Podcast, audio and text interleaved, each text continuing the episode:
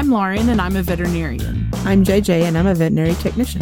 And you're listening to Introvets, a veterinary podcast by introverts with high functioning anxiety.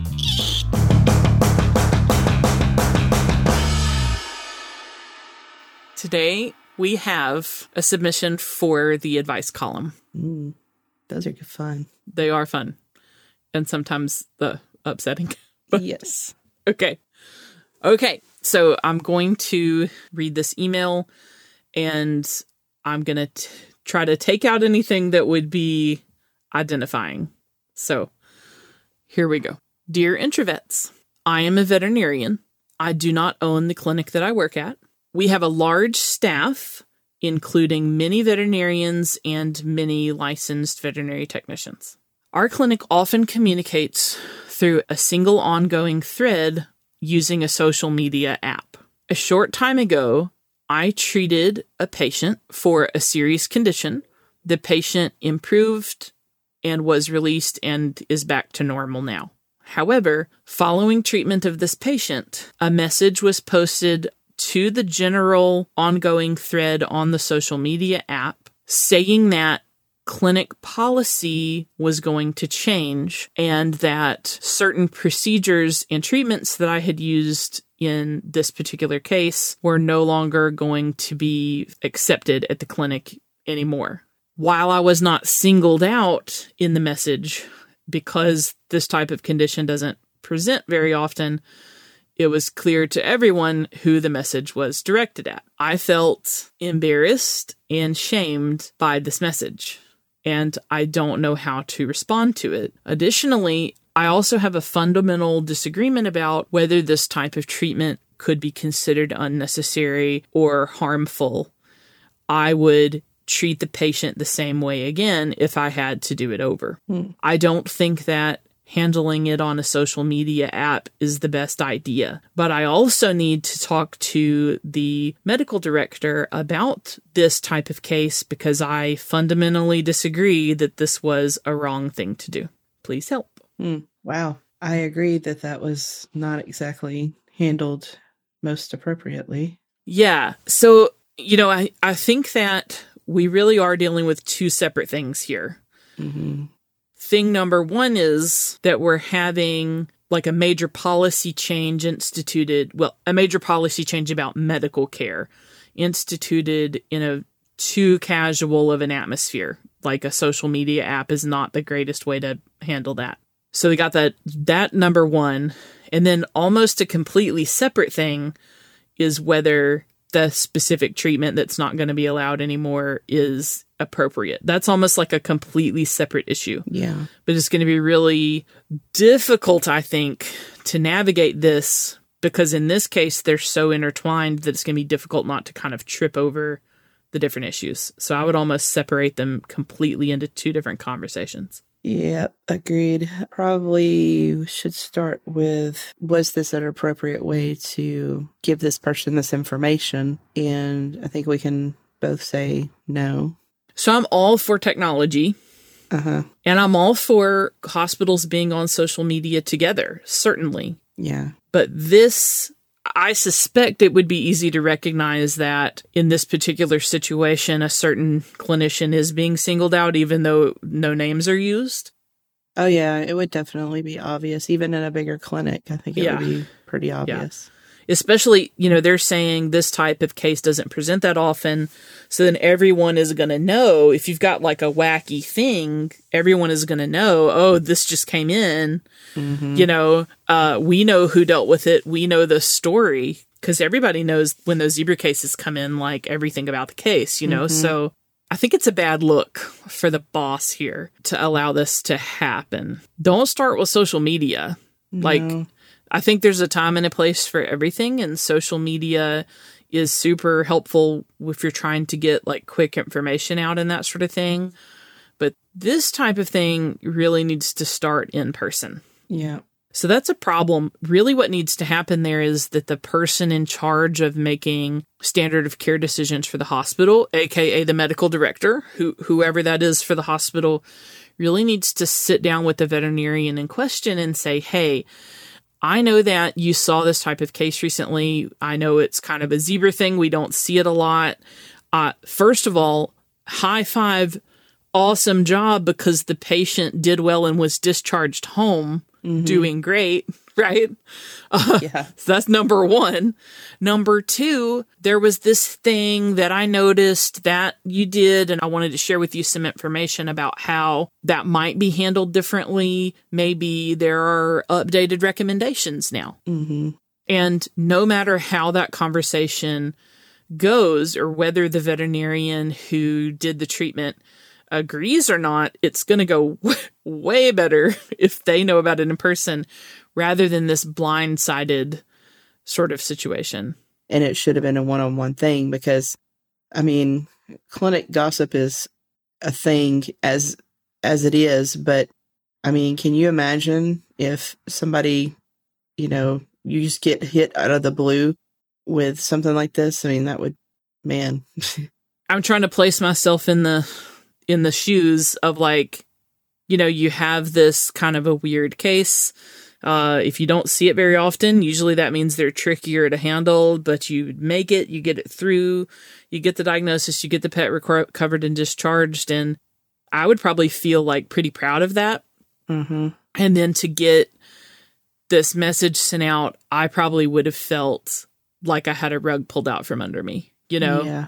And then your legs chopped off too. so specifically in the letter, this listener is mentioning, you know, that they felt shamed.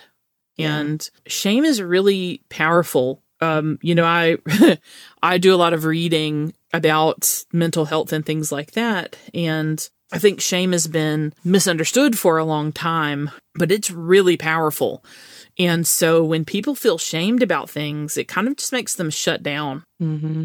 Shaming people if you look at Brene Brown's research, you know, she would argue that shaming people is absolutely never justified because it's absolutely never helpful in any way, mm-hmm. like ever. It actually does not inspire change in people. It just makes them withdraw and shut down. And so, mm-hmm. you know, what I'm imagining happening is not that the medical director or owner or whoever it was that that made this decision.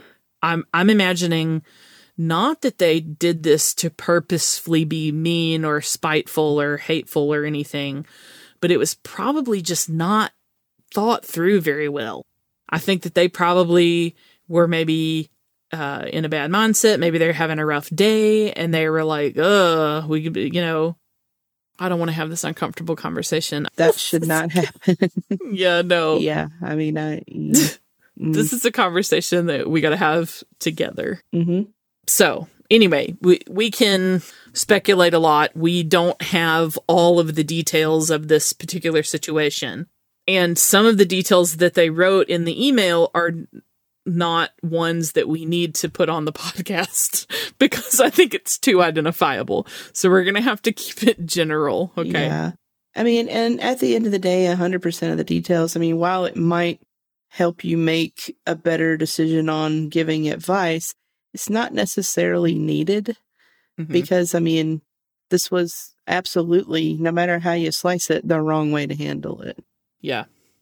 You're absolutely right, JJ. I agree. It doesn't matter what the disease process was, what the treatment was. None of that matters, actually.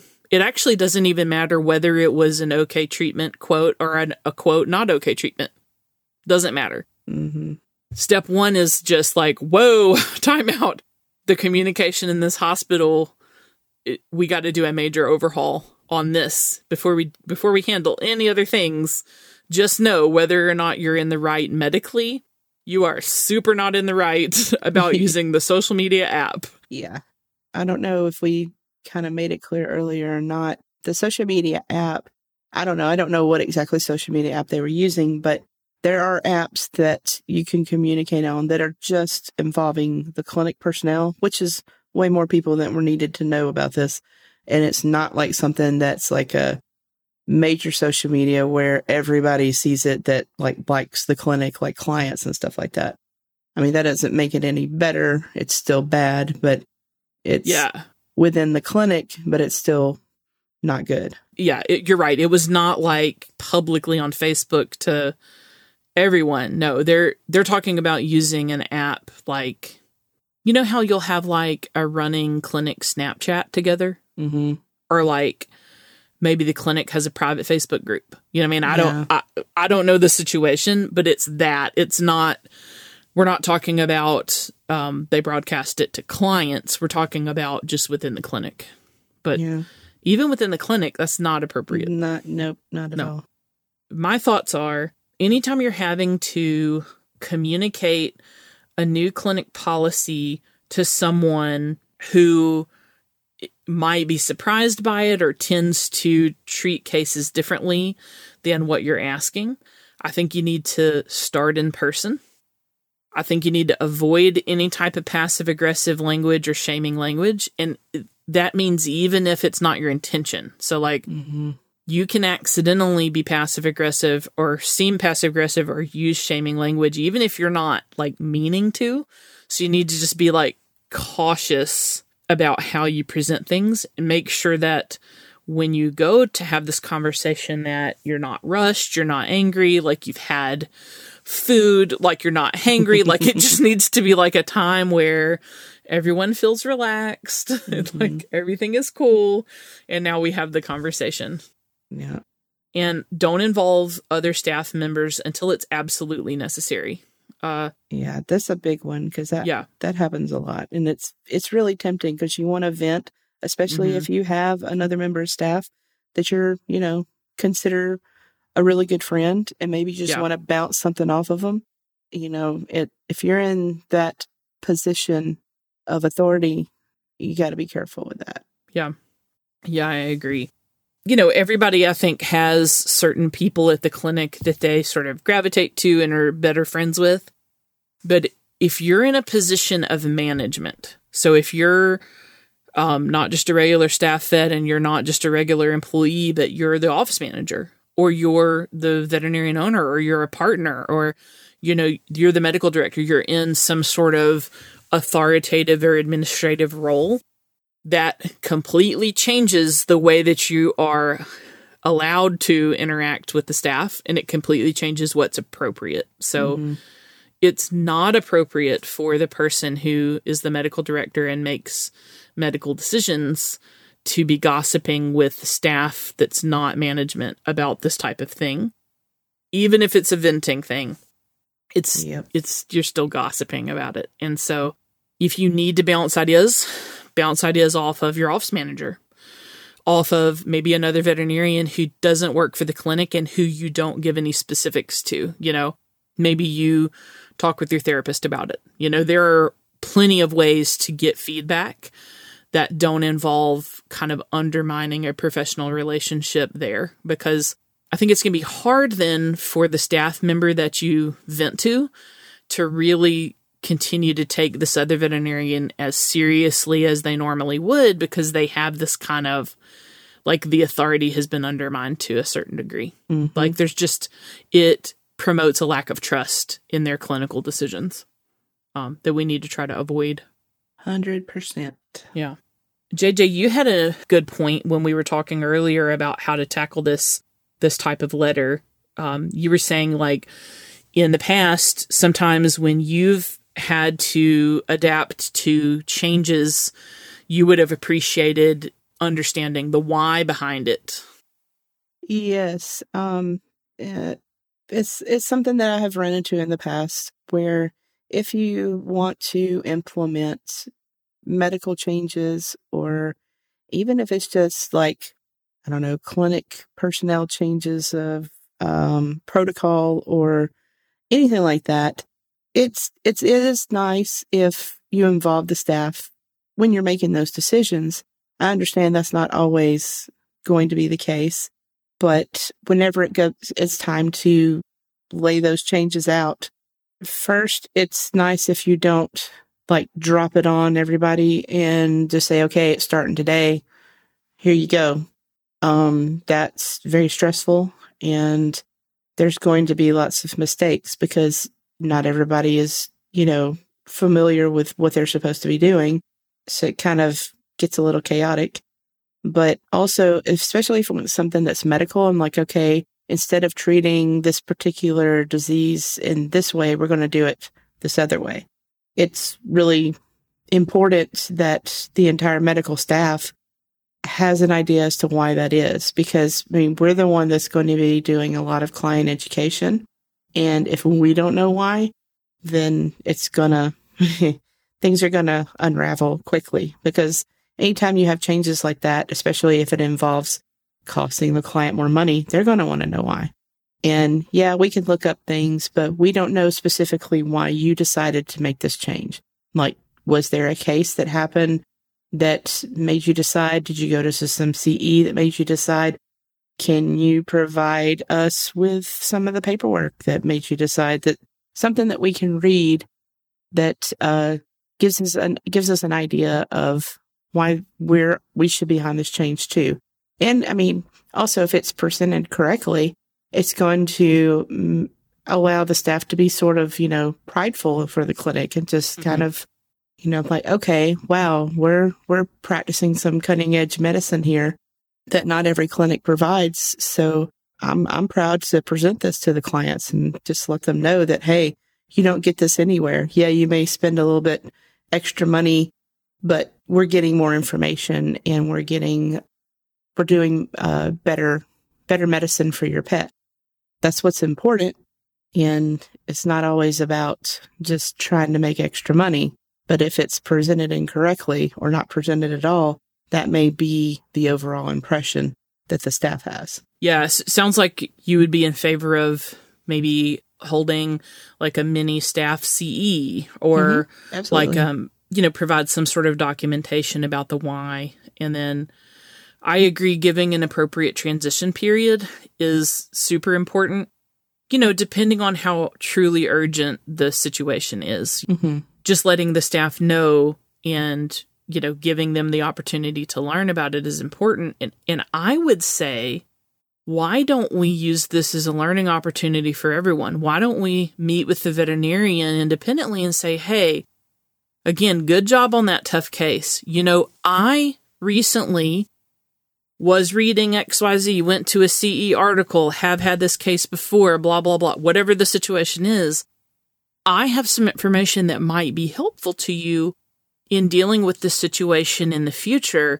I was uh, wondering if you'd be interested in knowing about that. And no veterinarian is going to be like, I super hate hearing information. They're all going to be like, yeah, man, what is it? And mm-hmm. then, then from there you can say, did you know that although XYZ maybe has been done in the past, has been done sometimes, used to be recommended, you know, whatever the case, what we're seeing now is this other thing is actually better. Um, you know, and, and hey, I did it a long time this other way. I super get it. But here's some of the things that we could run into. Now, um, since you have just dealt with this type of case, I was wondering if I could send you to this new CE I could recruit you to present a CE to the staff about it. I'd like mm-hmm. for you to really focus on this particular topic, you know? And then why don't we use that as a learning opportunity? And then, cause I guarantee you the vast majority of vets, they're going to start reading about it and they might come to the same conclusion, you know? And then that though is a good jumping off point to say, if you truly, as the medical director, think, gosh, I you know, this is a deal breaker for me. Like, mm-hmm. this is not a hotly debated topic. It's pretty well established that this thing is the best way to go and that this other thing is kind of risky. As the medical director, I want us to do the best thing. Then we need to establish that in a written policy. Mm-hmm. And I would again present it to the veterinarian and just say, hey, in conjunction with this, we are going to be updating our clinic standard procedures Again, good job with the case. Having us deal with this case reminded me that I was remiss in not putting it in the standard of care uh, packet that I send out every year. And so now we have added it. Mm-hmm. There's so many ways that you can address this, make it a learning opportunity without turning it into some sort of like a power struggle or battle or shaming experience. Like, you know, yeah. If the veterinarian is like, I'm not doing CE for you or whatever, well, then they kind of suck as an employee. so, so Yeah. Uh, But you know, if, if, like- if you, they, you continue with that kind of shaming behavior, I can understand why they maybe wouldn't want to. right, But Right. if you start out the right way, you're probably going to be fine. right. And so let's just take a look at what that would look like. So instead of on a social media app, everyone in the hospital getting a message about don't do XYZ anymore, exclamation point, when you know XYZ's just been done by this vet on this case. Like, that's a completely different feel. It's a bad feel. It's a icky feel. It's mm-hmm. like a gossip stirring feel. Yeah. Compare that to what it would be like if you were like, hey, since this person just handled this case, they're going to present a CE on it. And we've got a lot of information that's interesting and might help us. You know, we did a great job with this case, but everyone can always make improvements. And we've looked up some information, and lo and behold, we might change how we do things from now on with this. And I've appointed them because they did such a good job on this one. They're going to be in charge of it. And what if that information then came from the vet Mm-hmm. that treated them a different way originally? Yeah. what sort of major difference in perception is that? major? Like, instead of lowering the staff's trust in that veterinarian, now we've established them as the expert in the practice of what we're going to do. Mhm. You know, we know that they're going to present the information that the way that we want them to because we're going to work side by side with them through the whole process. You know, like Mhm. that is a great way to handle this. The social media thing is a terrible way. Let's not do that anymore. no, no. JJ, what as far as the first half, the communication of the problem half, is there anything else that we've missed that you want to add? Not that I can think of. The only other thing that that I wrote down was communication between the medical director and the staff veterinarians needs to be clear, direct, and occur frequently. Mm-hmm. The same is true of the staff. But generally, you're going to want to talk with the vets first, then have a staff meeting about it because the vets need to present a united front. If the veterinarians can't present a united front, then we need to dig into why is that? Is mm-hmm. there a fundamental difference of opinion about how to treat cases, about the quality of care, about the standard of care? You know, what is the situation there? And getting that addressed before you present it to the rest of the staff um, is going to squash a lot of drama and gossip and, and all of those things that really impact staff morale and bring the culture down. Yes. And presenting that united front is, especially when it comes to medical decisions, I mean, some are going to vary a little, but I know I've said this before. It's really hard on the medical support staff when if you have a patient that's been seen by two different veterinarians and they both have a totally different way of treating what's going on, that's just a recipe for disaster. Well, and that brings us to kind of problem two. It's almost a completely unrelated problem. Mm-hmm. The next thing that we need to talk about is okay, what was the transgression? How serious was it? You know, those sorts of things. And we really, you know, in this case can't be that specific, but I would Mhm. argue that it doesn't really matter Yeah. because no matter what, even if it's the worst, most terrible thing you can think of, social media is not the answer for how to handle it. Yeah.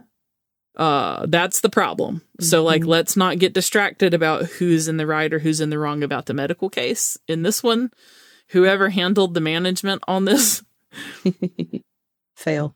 mm, yeah, management fail. Don't do this. There are some things that are like non negotiable in medicine, and they might differ from practice to practice. So, if you're the medical director for, I mean, even if there are only two veterinarians, there needs to be a medical director. Mm-hmm. There needs to be some sort of consensus of opinion about how we're going to treat cases. And that doesn't mean that you spell out every little tiny detail of how to treat a case. But if it's important enough to make some huge clinic wide proclamation that you're not going to do XYZ anymore, uh, you need to write that down. Mm-hmm. That's that's important. So if it's like a hotly debated topic, if you polled 10 different veterinarians and you you would get 10 different answers, like that's maybe not a hill you want to die on, you know? Everyone's got pet peeves. I think that we need to make sure that we're not dealing with a pet peeve and that we're really dealing with a deal breaker. Okay. But if you have a deal breaker, you need to write it down and you need to write it down in a document that is titled Standard of Care Procedures for our hospital and distribute that to the staff and the vets. Mhm. And once you've done that, now you've established expectations. Now, if someone fails to meet those expectations, you have every right to intervene. I still don't think that that's going to need to be social media based intervention. no. That still needs to be in person. But but we do need to correct that behavior.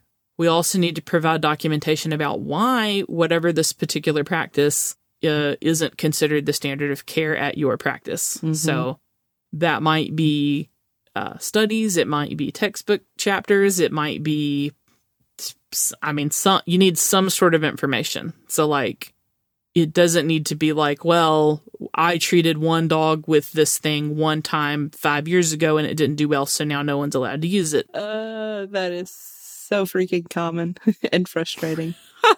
Yeah, like you. that happens a lot. So there's a difference between pet peeves and deal breakers. Okay, like stop we, petting my peeves. so anyway, I think that avoiding issuing specific orders about how to manage cases when there is a significant disagreement in the veterinary community about the subject is generally a good idea. Like, because you're not going to be Uh. able to be like, I have the documents to back this up because they'll bring the other half of the documents to back themselves up. And I'm like, you know, if yeah, if you want to pick one, great, but you need to make sure everybody's on board. yeah. If it's a hotly debated topic, then what we're dealing with is a preference, Mm-hmm. not malpractice or something that's substandard care, right? Yep. Now, you're still allowed to make the rules, whatever rules you want. I mean, you're the medical director, you can do whatever you want, but I think you need to consider carefully whether whatever topic should be a deal breaker. If it's a deal mm-hmm. breaker, put it in the standard of care procedures, send it out to the entire hospital. You after addressing with the veterinarian in person. Yeah. Okay. So it needs to be veterinarian one on one. Then it needs to be meeting with all the vets. And during that meeting with all the vets, we need to make sure that we don't single this one person out as some sort of person who we're punishing. We need to single them out as someone who has brought to our attention that we need to establish the protocols and look what a good job they're doing and and again build up your employees. Don't tear them down. Build them up. And then you know you just can't expect everyone to treat cases exactly like you would. There's a Yeah. spectrum of correct treatments. Sure there are things that are deal breakers but not everything is a deal breaker Mm-hmm. There's about five different ways you can tape an IV catheter in, but as long as that Oh, yeah. catheter stays in and stays patent, whatever way you choose is fine. yeah, we should be good to go. As far as the listener goes, I think uh, that the answer lies in the thing that we talk about all the time, which is communication. Mm-hmm. So I think now that this has happened, you're going to have to go to the person in charge. I don't know, medical director, boss, you know, there's so many different structures that whoever the head person is and say, hey, I need to have a private conversation with you. So this happened. I felt fill in the blank. In this case, it was uh, shamed. I felt shamed and embarrassed in front of the entire clinic. I'm hoping that wasn't the intent. What I would like to do is number one, talk about how these situations could be better handled in the future. And then separately, aside from that, number two, I actually disagree that the treatment that I engaged in was inappropriate.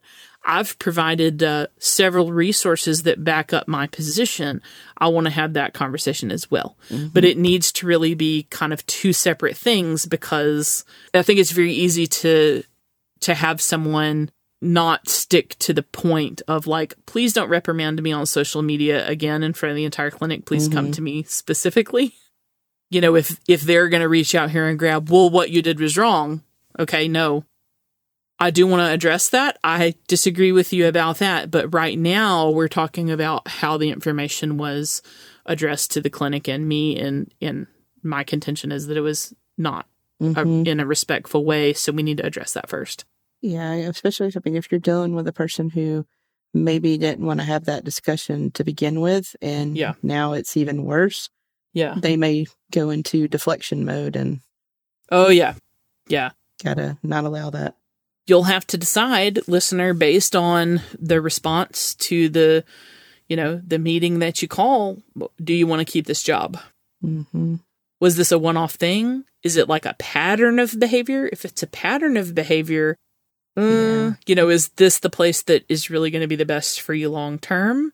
If you have very strong feelings about the rightness of what you did, but now it's not going to be allowed anymore, you know, ha- how are we going to rectify that? Like, how d- does you presenting the information that backs up your position, does that change your boss's mind? Or are they the type of person who's just like, I've said it's going to be this way, and by God, it's going to be this way? I mean, that might not be the best place for you to stay. Yeah. Yeah. Dictatorship environment. Right. So, communication, communication, communication is going to be potentially a, you know, an uncomfortable conversation, but it doesn't have to be a nasty one. Just go in and be very direct. And if that doesn't work, dust off your resume. That's right. I mean, hey, everybody needs an associate right now. Yep. Associate and a licensed tech. That's right. All right. Well, that's going to wrap up our episode for this week. If you have stories, questions, exciting announcements, hero animal stories, or if you have questions or submissions for our advice column, please send them to introvetspodcast at gmail.com. And check us out on social media. We're on Facebook and Instagram Uh, at Introvets. And don't forget to rate, review, and subscribe to the podcast. It really does help. And we'll see you next time. Bye bye. Bye.